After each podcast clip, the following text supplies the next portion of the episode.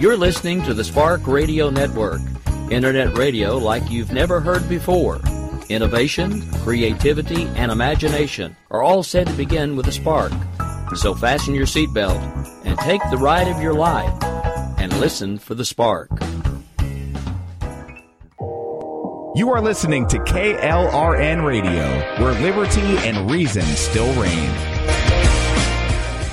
At St. Jude, a family never sees a bill at all. It's like the world has been lifted off of your shoulders. St. Jude Children's Research Hospital, finding cures, saving children. Learn more at stjude.org. Attention business owners and independent contractors. This is a money saving message from Tax Mediation Services. If your business owes $20,000 or more in taxes, we can help you today, right now. Listen, dealing with the IRS is no picnic. It's an intimidating and extremely stressful process, and you don't want to go it alone. Our attorneys know every law, every tax break, and every possible opportunity to help you resolve and reduce your tax debt. And if you owe more than $20,000, $1,000, you may be at the top of their hit list. So don't take your tax debt lightly because it will not go away on its own. The IRS can seize your bank accounts, your home, and even shut down your business. Call our tax experts today at 1 800 783 0810 and let us deal with the IRS while you focus on your business. That's 1 800 783 0810. Again, that's 800 783 0810. My son was in the Army back during Desert Storm, but even then he wanted an MBA. He looked at a dozen schools, but only one offered the online education and flexibility he needed while he was in a tent in Iraq Grantham University. Turns out that Grantham's been delivering affordable, relevant college and advanced degrees for over 65 years. Heck, if they can deliver a quality education to a soldier in a tent overseas, think about the flexibility Grantham can offer you so you can earn your degree too. It doesn't matter how complicated or full your life is, if getting a degree is on your bucket list, you'll want to do what my son did. You'll want to call Grantham. Find out how easy it is to get started on your education so you can check that college degree off your bucket list. Call Grantham right now, 800 910 1370. That's 800 910 1370. Flexible, affordable, relevant. Call 800 910 1370. Sometimes writers feel lost, unsure why a passage may not be working. It takes another set of eyes to help us nurture our writing into full maturity. At Black Wolf Editorial Services, we strive to enable writers to develop and grow, offering manuscript critiques and line edits through a mentoring editorial style. We also offer assistance on generating a writer's bio for your websites. Black Wolf Editorial Services, nurturing your writing into maturity. For a full list of services, visit blackwolfeditorial.com.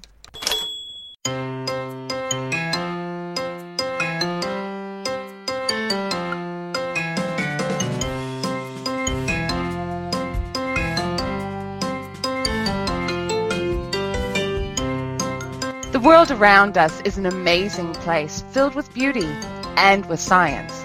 But let's face it, sometimes the science can be so confusing that it takes a PhD to understand it. Well, you're in luck.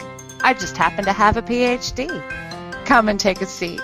Perhaps I can explain the world around us in a way we all can understand. Welcome to Conversations in Science.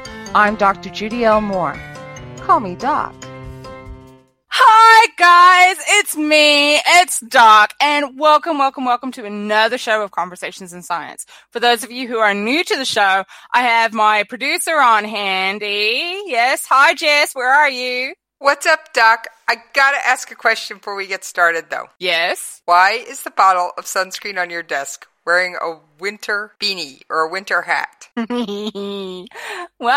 I thought I would just have fun with this month's topic. Anyway, for those of you who don't, are you new to the show? Jess helps me explain certain things in a way we all can understand. Basically, she's there to make sure I don't go too technobabble because I can go technobabble today. But today, sunscreen, beanie, sun, cold. I've noticed that a lot of people in my home country, which at the moment we're um, in New Zealand, it's summer. A lot of people are going through and suffering from things like heat stroke and heat exhaustion because they just don't know how to cope with the temperatures. But yet, they don't know how to deal with it as well. in terms of how do you treat it. But it's going the other way too, because where you are, Jess, you've got it, there are so many reports of snow and I've seen people of diving into snow and, and trying to dig out their cars and, and all these other interesting things. So I thought today we would talk about weather related owies. What do you think about that? Weather related owies. Now that explains the bottle of sunscreen and the beanie. Got it. Okay. I, okay. So where do we want to start? Do we want to start with winter or do we want to start with summer? Uh, you're called, Doc. It's warm where you are and cold where I am. yeah. Okay. Well, possibly maybe we should start with how is it that I, who is self-professed, not a doc, medical doctor, why do I feel confident that I can talk about all this? Well, I have got uh, first aid training, like most of the other people that I've met, and within the scouting environment, because I'm an ex-scout leader, we have to do what we call outdoor first aid. So we're not doing your normal workplace type things, working with electricity and doing the electroshocks and some of the things that you might have to do in a workplace thing.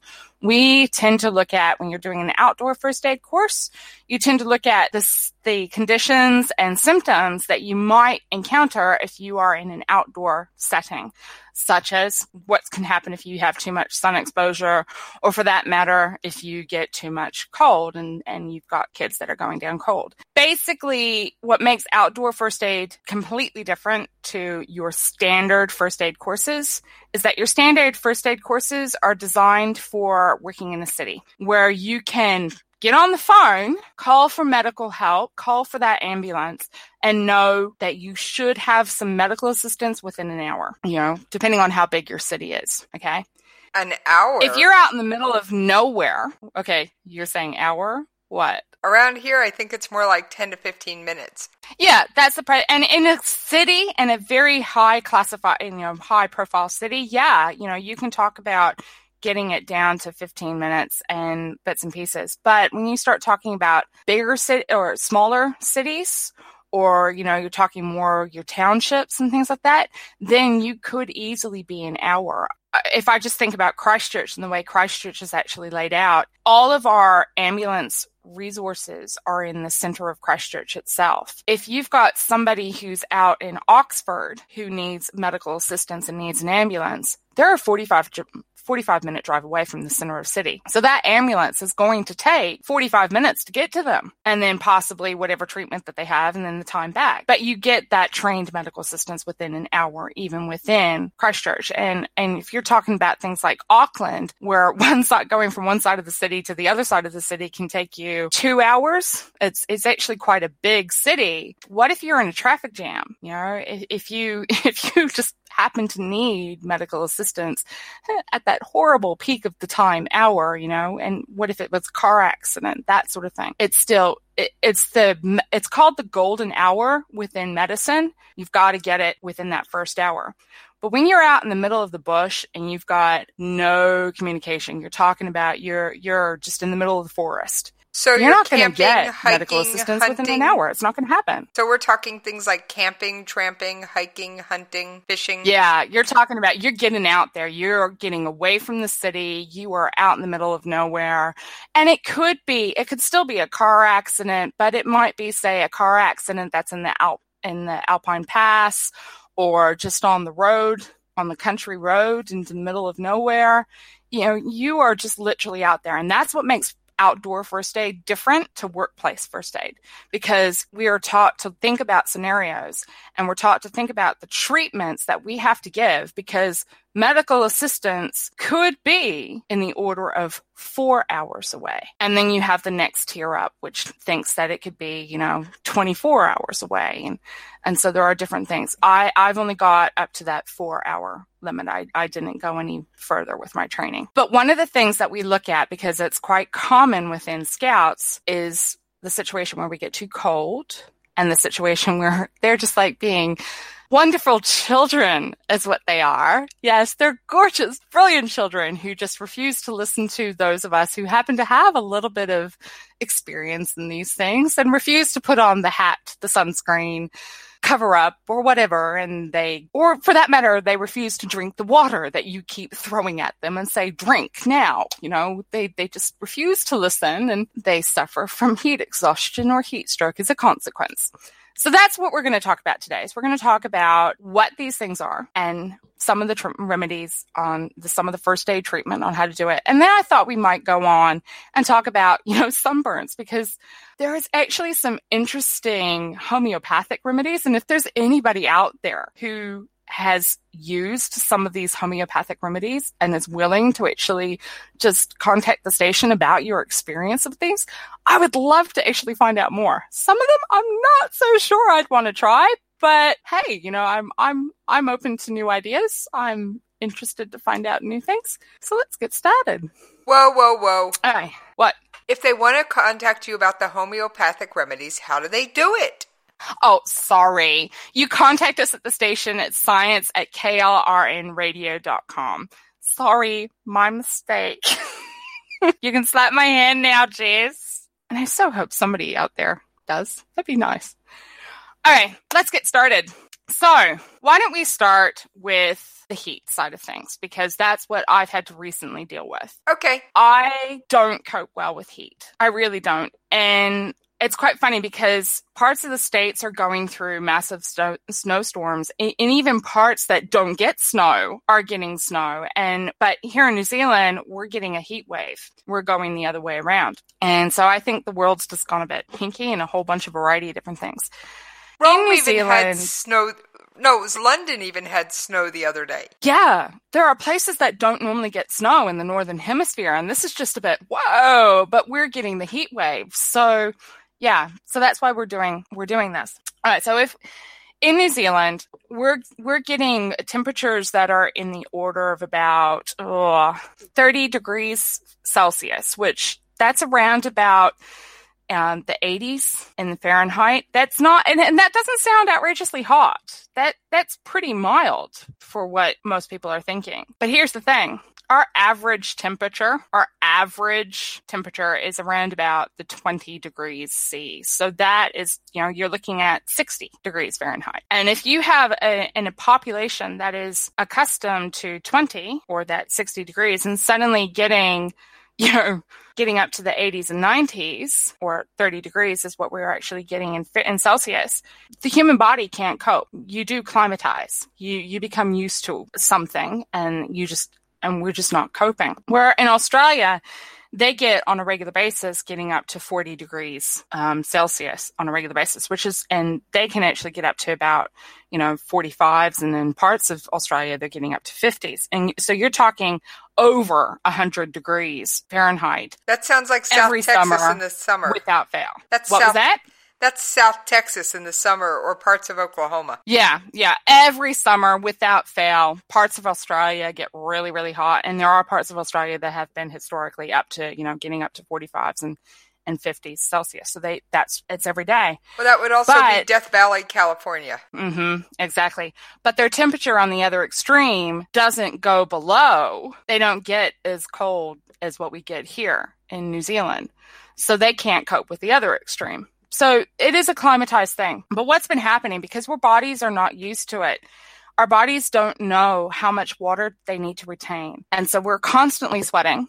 And then it gets to a point where we can't sweat anymore. We're just not sweating anymore. And that's actually the first sign that something is wrong. Something is not going down. If you are not sweating, if you are not peeing, if you are guzzling back, and I mean, I'm serious here, if you are guzzling back in the order of about, I don't know, four liters a day, and I'm talking, so four liters would be what, a gallon? I think I got my conversion right there. Yeah, it would be about that, Doc. All right, if you're guzzling that right back and you're not going to pee, there's something wrong. There is something seriously wrong because you should be peeing.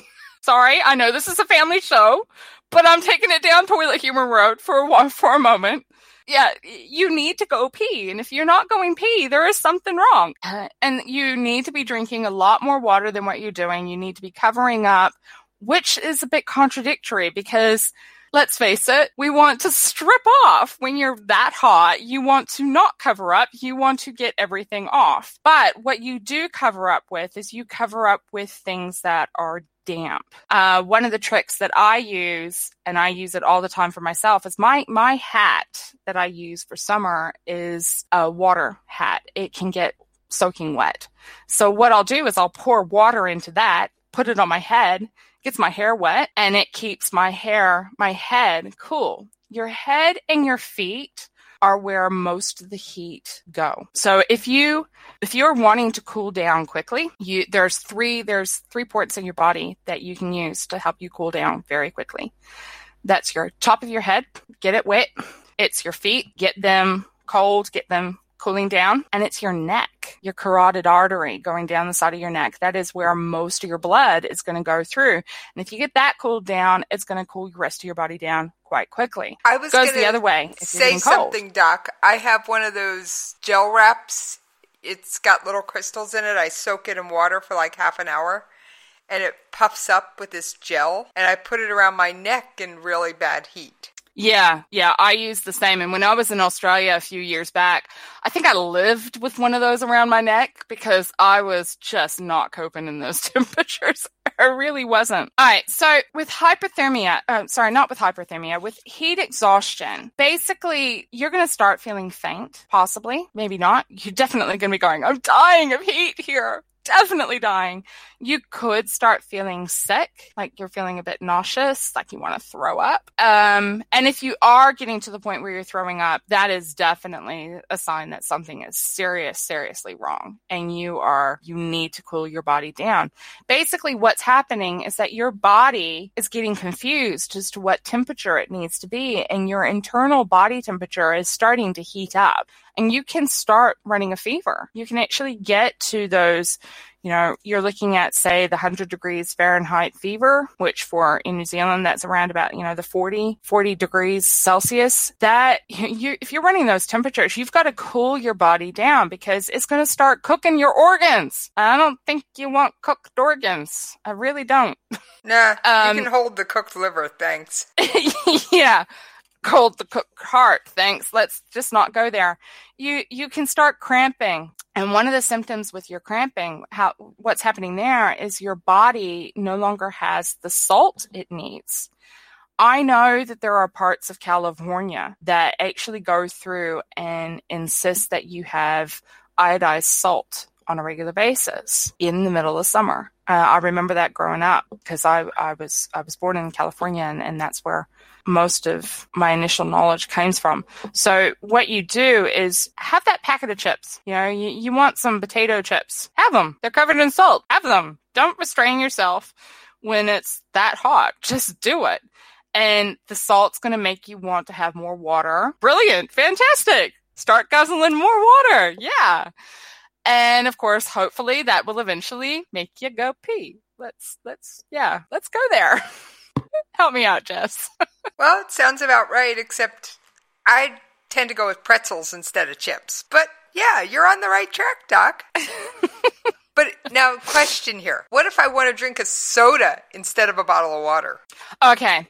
Now, there are, uh, it's very tempting to actually have things like Coke and Sprite and all that sort of stuff. The problem is, is that. Go for it. The problem is with things like Coke and Sprite is that the carbon dioxide actually makes them an acidic drink. It is not going to make you hydrated. Acid is actually going to make you dehydrated. It's going to take away from whatever you need for your body to survive. At a pinch, if there is absolutely nothing else that's around, yeah, they'll work is a as a stop go measure. But long term, they are more harmful to you than anything else that you could possibly be drinking. We're not going to go down the road of talking about the amount of sugar or anything like that in them because the sugar actually is not what makes them outrageously harmful to you from the point of view of dealing with things like heat exhaustion or heat stroke we're talking about the actual carbonation process. That is what makes them harmful. That's actually something I, I know a little bit about, Doc. Yeah, go for it. Well, I just I know how to make my own sodas, so I can actually control when I'm dealing with a homemade soda.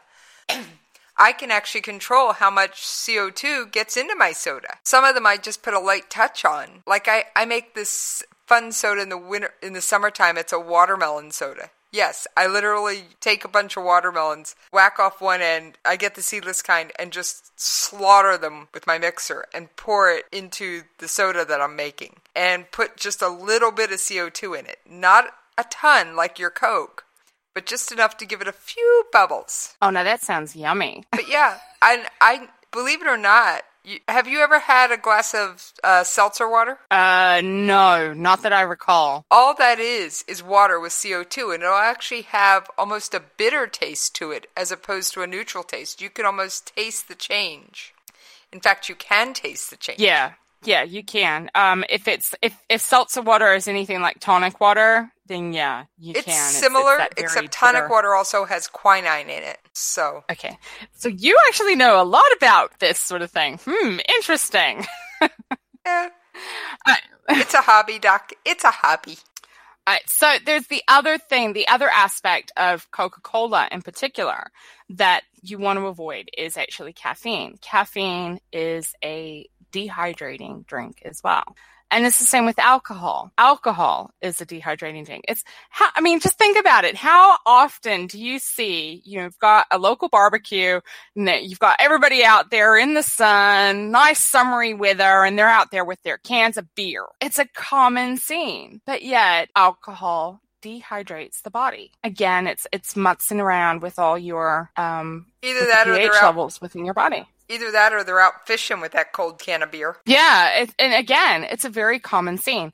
So, no, guys, sorry. Hey, those who are beer drinkers or wine drinkers, can I recommend that you have at least one glass of water in between each beer or wine, at least just to rehydrate your body? It might help with the hangover, but sh- that I didn't go there. I didn't say that, did I? No, I didn't say that. Not at all. Hey, Doc, that's actually what I do. anyway, right. So heat exhaustion. The thing is, is with heat exhaustion, the basic, simple ways of treating it is put people in the shade, get them out of the direct sun, get some, you know, get a cloth of wet water, you know, that's been damp, a damp cloth and start putting it down the skin, start cooling the skin, forcing the body to get rid of the excess heat. I mean, that's what sweat does. That's what it's supposed to do. We are supposed to sweat and get this nice little lovely sheen on our body, which evaporates. And that evaporation process actually cools our skin. So our skin can actually get rid of the excess heat and our body can get rid of the excess heat. So we are normal and we're not going to cook our organs. That is what it's supposed to do. So, you know, get the skin wet, go get some, you know, water into people. If it's from a, a, salt depletion thing and people are starting to feel a bit, you know, a little bit cramping or whatever, give them some chips or pretzels as you've gone through and suggest. Crackers, saltines are really good for that. Whatever, you know, get some salt into people and then just carry on. If conditions are getting worse and not getting better, it's called dial emergency, call assistance. Because if you cannot get that body core temperature down, they are literally, they're in trouble. They are in serious trouble and you need to get them medical help. If they are vomiting regularly and they are not stopping vomiting, it's time to call for medical help. It's, yeah, there's a whole bunch of things. If they've lost consciousness and they're not waking up, call for medical help. Just don't do what you can to keep them cool, to keep them okay, keep them breathing. But yeah, if it gets to the point where it's just gone really bad, you've got no no choice. Call medical help. Don't try to deal with it yourself. All right. Does that so make doc, sense? Yeah, it does. So you want to get people in the shade and well, I think I have something that actually tells it all for us. Yes. Play it, Slip, please. slop, slap, seek and slide. Have fun outside, but don't get fried. Slip on a shirt, slop on sunscreen, slap on a hat, six shade, slide on sunnies. Simple as that. Slip, slop, slap, seek and slide. Have fun outside, but don't get fried. Slip, slop, slap, seek and slide. That about sum it up, Doc? Definitely. all right, quick rundown of what all that meant was that slip on a shirt, Slap on some sunscreen. Slip, slap, slap. Wrap. Slip on a shirt, Wrap on slap some on sunnies. some slip sunscreen, some glasses. slap on a hat. Yeah. Wrap on and slip into the shade. Stay in the shade. Yeah. All right. Shall we carry on with sunburns since we're talking about summer? Why not, Doc? Sounds like the next place to go. Does does sound like place to go. So you've got heat exhaustion and heat stroke, which is if you're not if if you're dealing with you're just too much. And most people I think will have actually experienced heat exhaustion at some point. But most of the time it is literally just get into the shade and they're all good and and everything comes right. So they probably don't recognize it for being as heat exhaustion. Heat exhaustion, if you don't look after it and you don't deal with it, it can turn into heat stroke. But one of the things that can happen regardless is sunburns. How many of us get sunburned? Oh my gosh, I've been sunburned a few fair amount of times. The thing that's interesting with sunburn and that people don't realize is that even on a cloudy day where you don't actually have direct sun, you can still get sunburn. The reason why is because what's causing the sunburn is the UV radiation from the sun. Clouds do not block UV radiation. I'm sorry, guys. It doesn't. And sometimes you can actually get sunburn worse if it's a cloudy day than if it's a sunny day. Because on a sunny day, you feel the burn. You can actually feel it coming on. In New Zealand, we have what we call the sunburn index, and it's quite frequently put out with our weather reports and everything like that during summer. And basically that sunburn index, what it says is how many minutes can you be out in the sun before you get sunburned? And you're, they're only talking a small amount of sunburn. And sometimes the UV index is so high that you can only be out in the sun for five minutes before you get sunburned. And that's it. Yes? I was going to say the Weather Channel does something like that around here during the summer too. Yeah, it's quite common in the summer. So pay attention to that.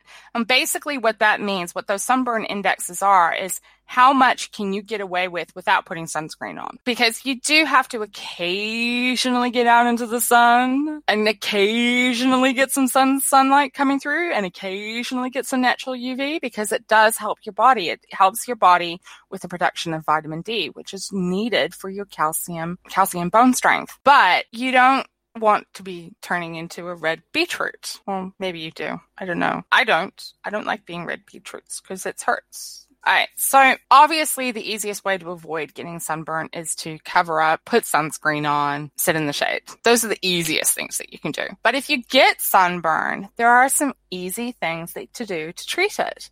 Um, aloe vera works really, really, really well on any burns, actually.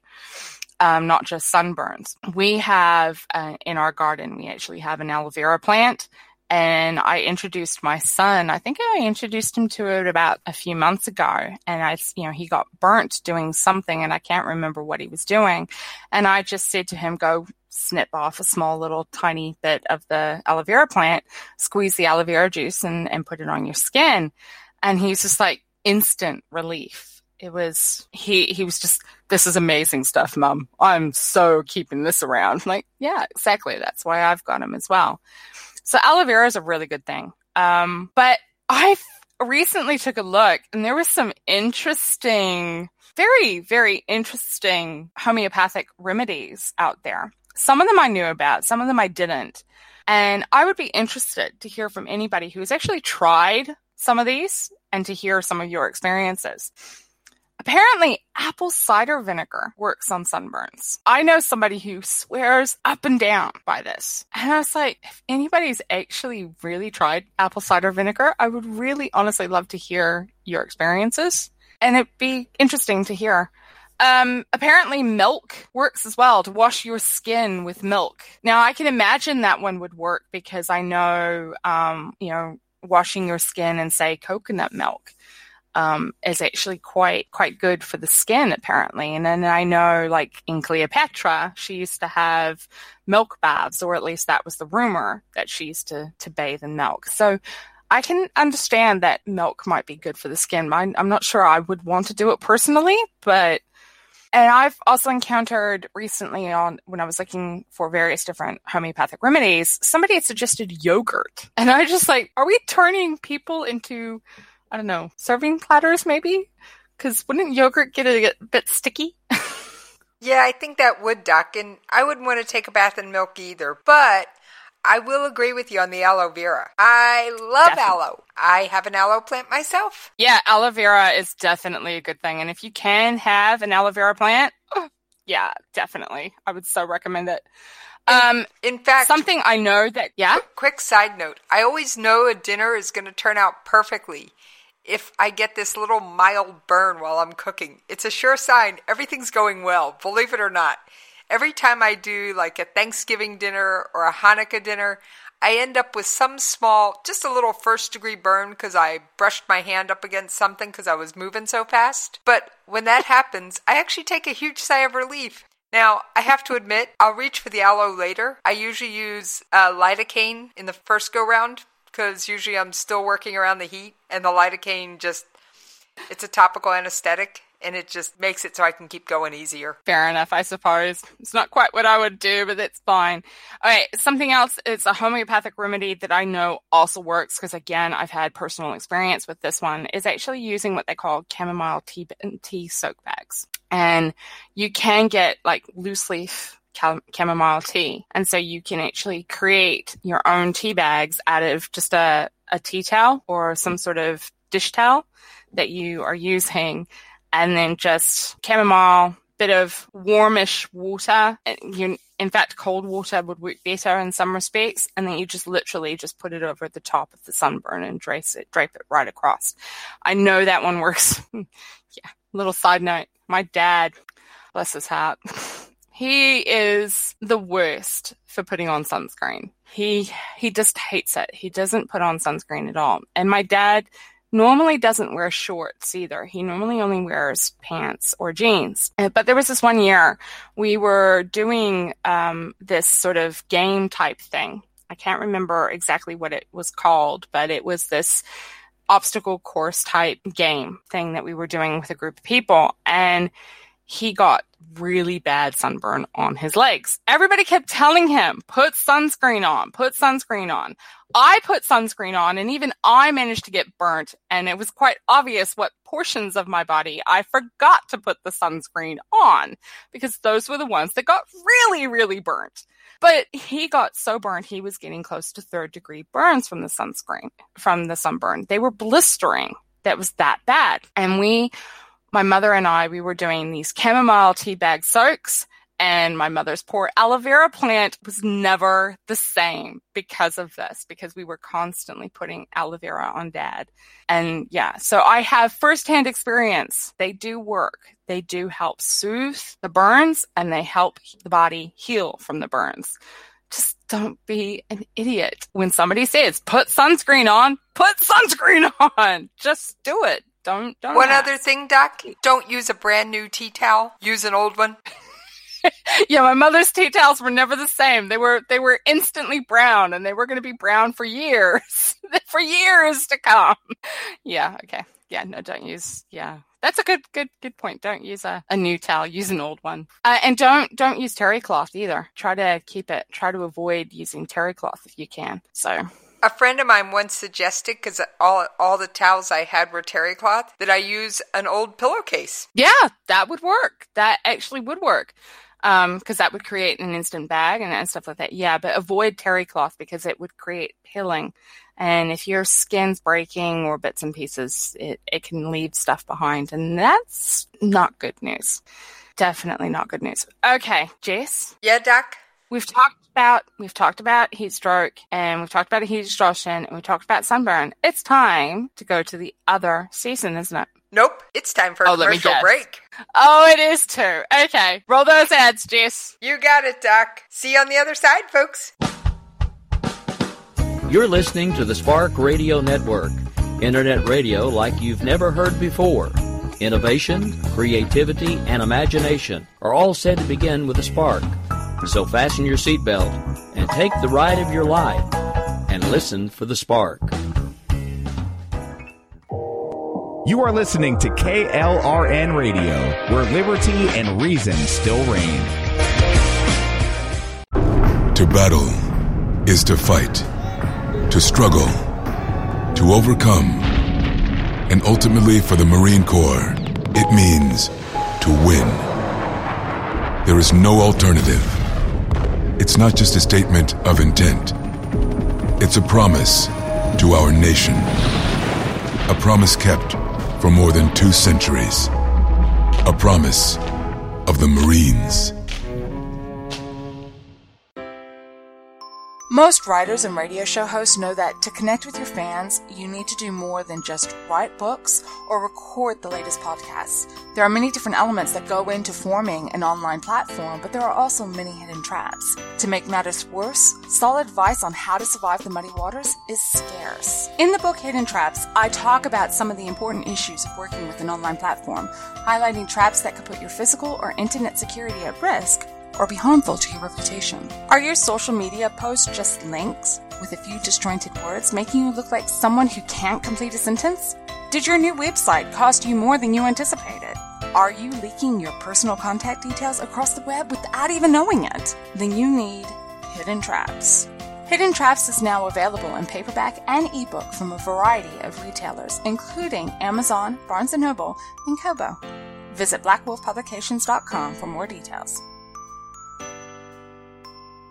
Everyone loves liberty. Our rights come from God, not the government. So why are you letting other people tell you what's best for your healthcare? Exercise your freedom with Liberty Health Share. Liberty Health Share is a community of people who voluntarily share one another's medical costs. Liberty Health Share is founded on the idea that most people truly want to help one another. Healthcare sharing allows members to do just that as a true community that supports one another in times of need. Liberty believes people should make decisions for themselves and their families. Members are able to take back the freedom to make their own decisions about their healthcare freedom from guilt or doubt about how your money is used. You have the freedom to direct your healthcare, not to be dictated to by bureaucrats. Stop letting others tell you what to do and join a community of like-minded people. Exercise your freedom. Join Liberty Health Share and take back the control of your healthcare while helping those around you. Call Liberty at 855-58-LIBERTY. Again, that's 855-58-L-I-B-E-R-T-Y for more information, or you can check them out at libertyhealthshare.org. Again, that's libertyhealthshare.org.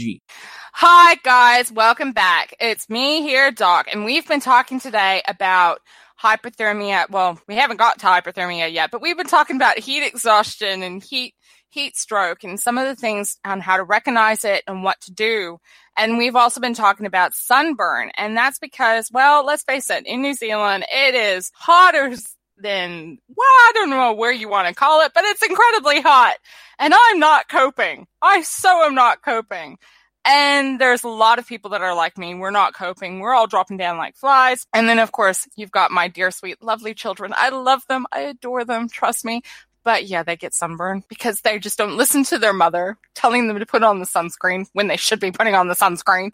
But yeah, so how do we deal with all of these things? But in the States and in parts of other areas in the Northern Hemisphere, there's really bad winter weather. We're going to the other extreme.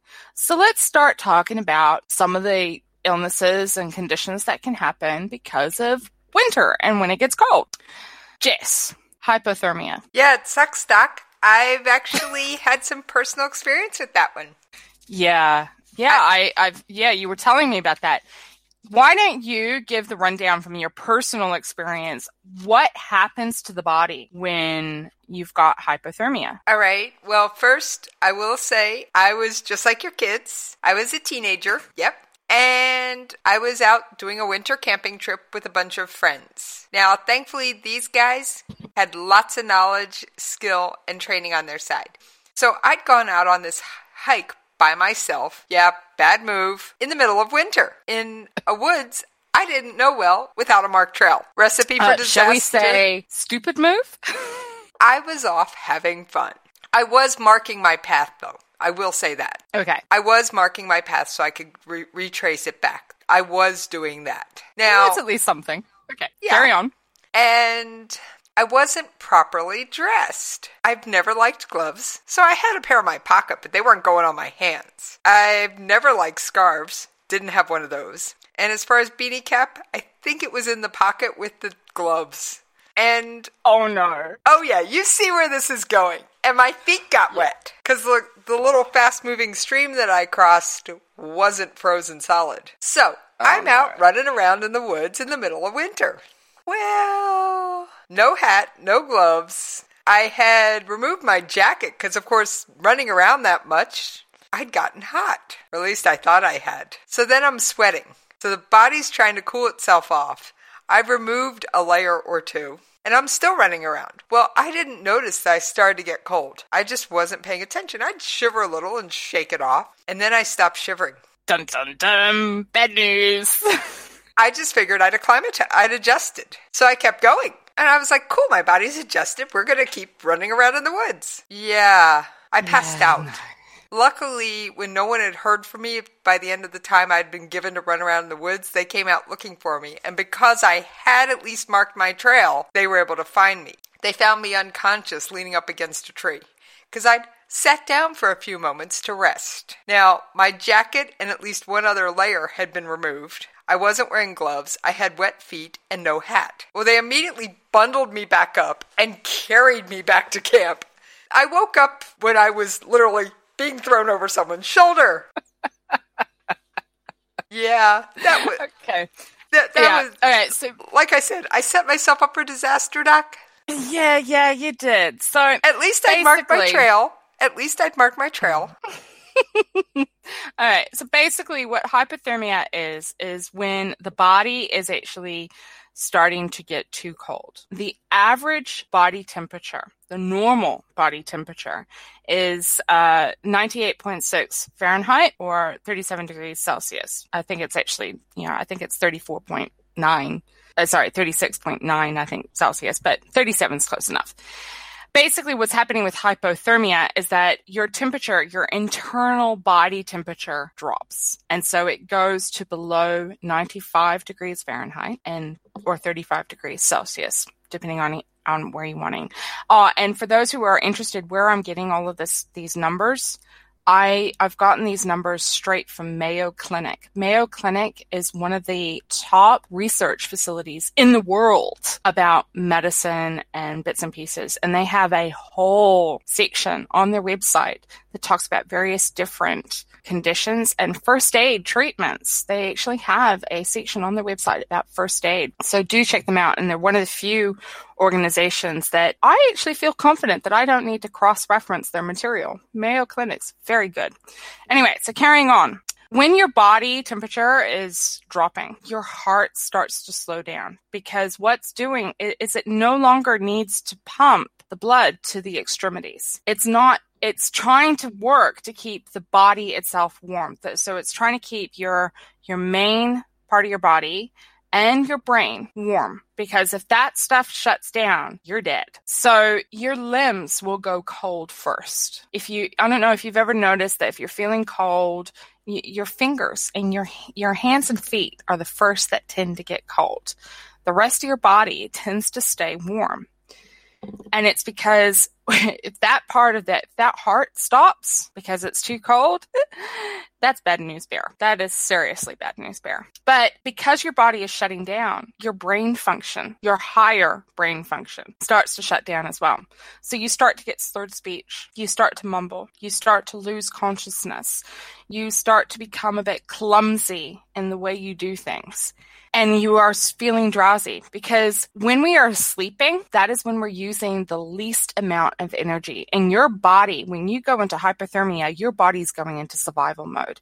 It is trying to limit whatever you are doing, limit the amount of energy so it can keep the energy going to just the core body features, the core functions to keep you alive. There really is Hey, only Doc? one treatment. Yep. Is that why I tr- probably tripped over a couple of tree roots on my w- uh, tripped over a couple things on my way to that tree so I could sit down? That's exactly why you tripped over things because you were no longer functioning properly. Your body is saying, time to rest. We need to rest and we need to rest now because we need to conserve our energy because we need to save and go into survival mode. It is also reason why, um, you know, if you are out in the middle of the bush, you should be carrying a whistle with you because you can't yell for help. You no longer have the strength to do it, but just a little bit of blowing on a whistle, and I'm, and you should be using a low breath whistle, not a high breath one, because that little bit of breath it might be all you have, but it's enough to alert people around you who might be looking for you. So whistles are good in the bush. You should have been carrying a whistle, Jess, not a you. Mind you, you shouldn't have been walking in the bush without your without a buddy on your own in the first place. Yeah, I Not a know. I broke a bunch of rules that day. Oh yeah, a lot of rules, but that's fine. Okay, so there really is only one treatment for hypothermia, and that's warm the body up. That's it. But you can't do it fast. If you do it too fast, it's agonizing, it's painful, and the body goes into shock because it doesn't quite know how to cope with the sudden extremities in temperature. It doesn't know how to go from being too cold to being too hot. It can't cope, and it just you'll send the body into shock. So you have to do it slowly. There is a lot of uh, those that go and suffer quite a bit from hypothermia because they'll be in, in the bush or things. There's another condition that is related, and that's frostbite. A lot of people probably have heard of frostbite, and that's where the body is basically freezing. Your your skin starts to freeze. And that's not good because what happens when your body is freezing is that the crystals or the water within your body, and our body's made up of about 90% water. So there's a lot of water in our bodies. And water, when it freezes, it expands. So what's happening is you're getting this expansion going on. So your your skin's going to start to swell as it's freezing. So it's going to expand. And if it goes into the crystalline structure, so ice, when it forms, it forms into crystals, and that can actually go through and tear up your vessels and destroy your cells. So your body, it's bad news bear if you've gotten to frostbite. If you're getting to the point where you've got black tips on your skin, that's coming off. That's there's no way to other way to save it. But if you are just in the point where you've got your skin is basically just bright red. Looks like it's been burnt basically because effectively that's what it is. I mean it's it's not a burn from a heat source. It's a burn from an ice source. So but it is still a burn. And if you're at that point where it's red you can still save it. That is not frostbite that is what they know as uh, frost uh, wh- hang on i had this written down so i can remind myself what Frost it was nip, I think, it is what you frost called it. Yeah. Okay. It, it's known as frost nip. So if you're dealing with the red, what you do is again, you just slowly warm it up and it will come right. And it might just really be agonizing in the meantime, but it will come right. I think the worst I've ever had to deal with that one was my son. My son cycles to and from school every day. And there was a couple of times, I think it was last year or the year before, uh, he'd come home from school and it'd be pouring down with rain. El idiot decided not to wear his raincoat. Don't ask me why, because he has a raincoat and, you know, children don't listen to parents. We, we are wise and you should listen to us. So we have experience. Please listen to us. When we tell you to put on a raincoat, put a raincoat on. But he, whatever reason, chose not to. And he also chose not to wear his gloves. He has cycling gloves um, that cover the fingers, and he, for whatever reason, chose not to wear them. And he came home and he's just crying. He's in tears because he's in so much pain. He couldn't move his hands. And he actually walked most of the way home from school that day because he didn't feel confident to be able to access and use the brakes on his bike. And I just looked at him and went, Oh my gosh, we need to deal with you right now. He's a drowned rat because he wasn't wearing his raincoat. So I just took his bag off and dropped it wherever his bag went, helped him get out of his wet clothing and took him to the shower and basically said, we're putting you in the shower. And it was a cold shower. It wasn't a warm one. It was a cold one. And I just slowly warmed up the temperature as he himself slowly warmed up. And he was, that's the only way you can deal with it. If it did not get any better, just like with heat stroke or with heat exhaustion, you know, if it doesn't get any better, you've got to call medical assistance. You, there's no ifs, ands, or buts about it. But Do you know thankfully, what? Do you want to know what they did for me because we were out in the middle of nowhere and there wasn't a shower to put me in? What did they do? Well, first they got me inside the tent and they got yep. all the wet clothes off me. And then one of the I was with my cousin and his buddies, and a couple of them laid down next to me, one on either side of me, basically sandwiching me, sharing their body, Body heat with heat me sandwich. with a, Yeah. a couple of blankets, and they kept the hat on my head.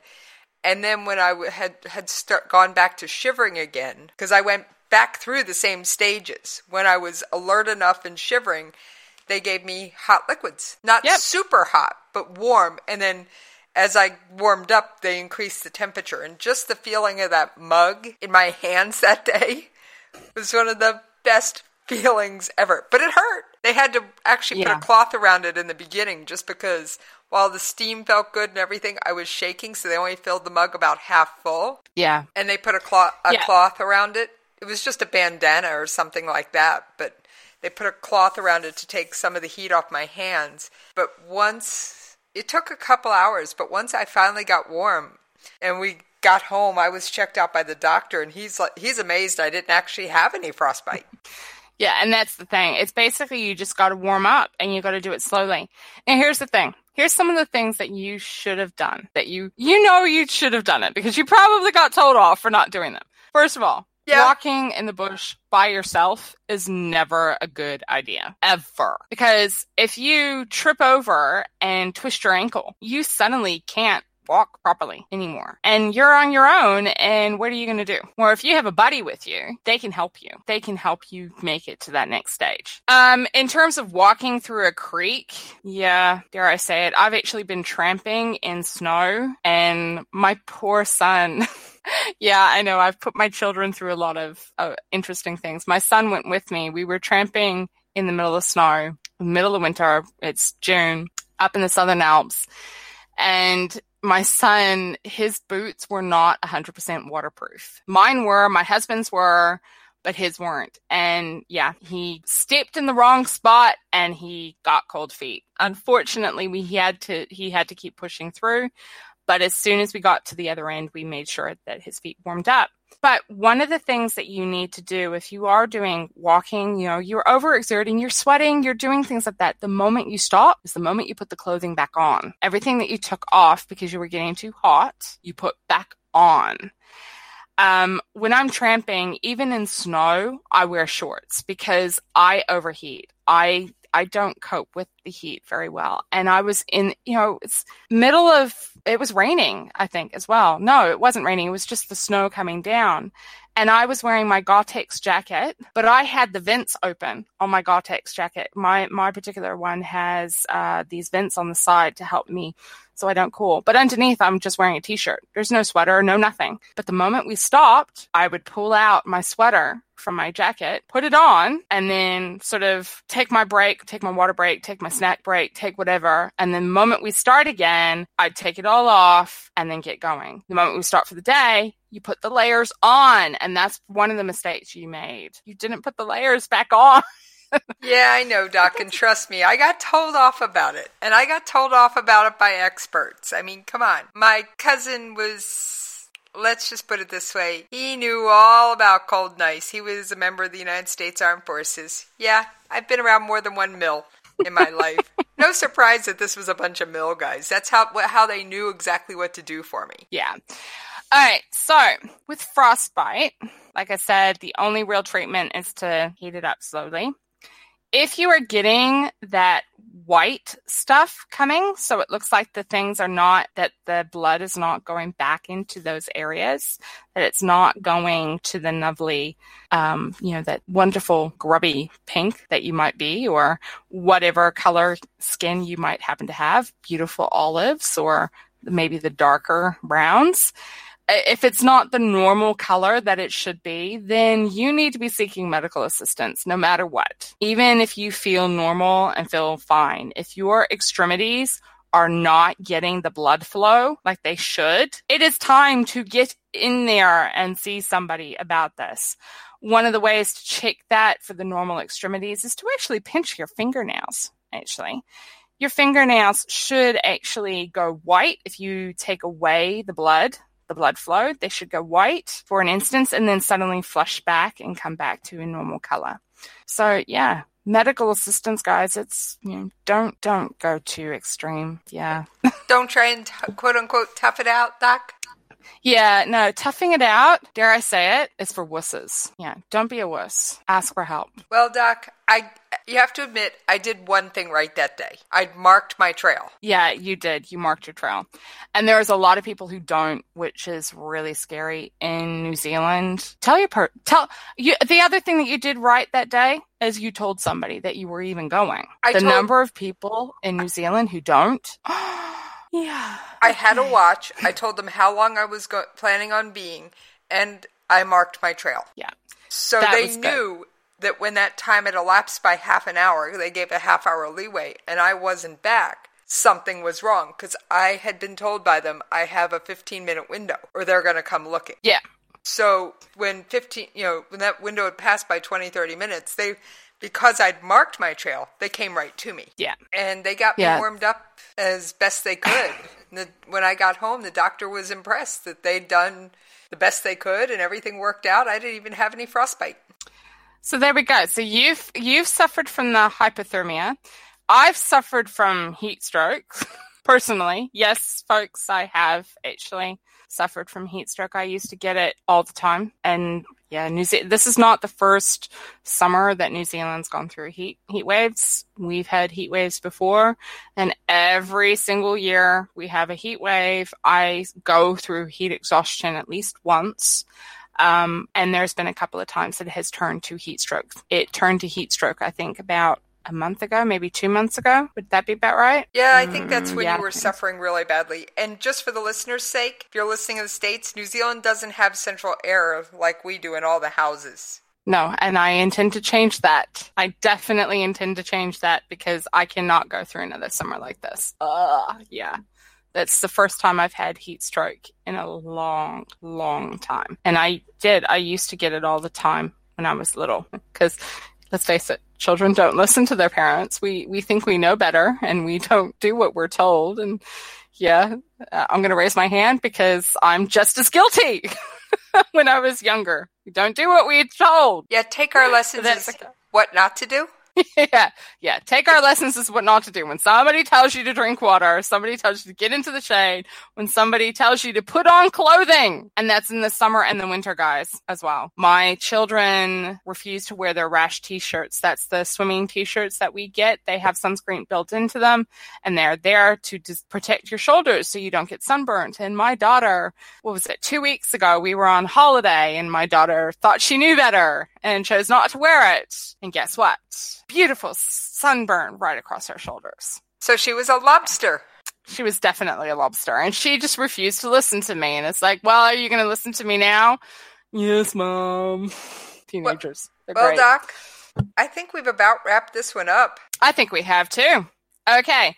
If anybody has tried any of those remedies for dealing with the sunburn, things like the apple cider or, you know, the milk or the yogurt, I really, honestly, I would love to hear from you. I'd love to hear your personal experiences or anything like that. Contact us at the station. You can contact us at science at klrnradio.com or you can go straight to our website, which is klrnradio.com. Or you can contact me directly through Twitter, and that's at Judy L. Moore. Hey, Doc. Or through Facebook. Yeah? It's all in the outro. I know that, but I'm doing it anyway.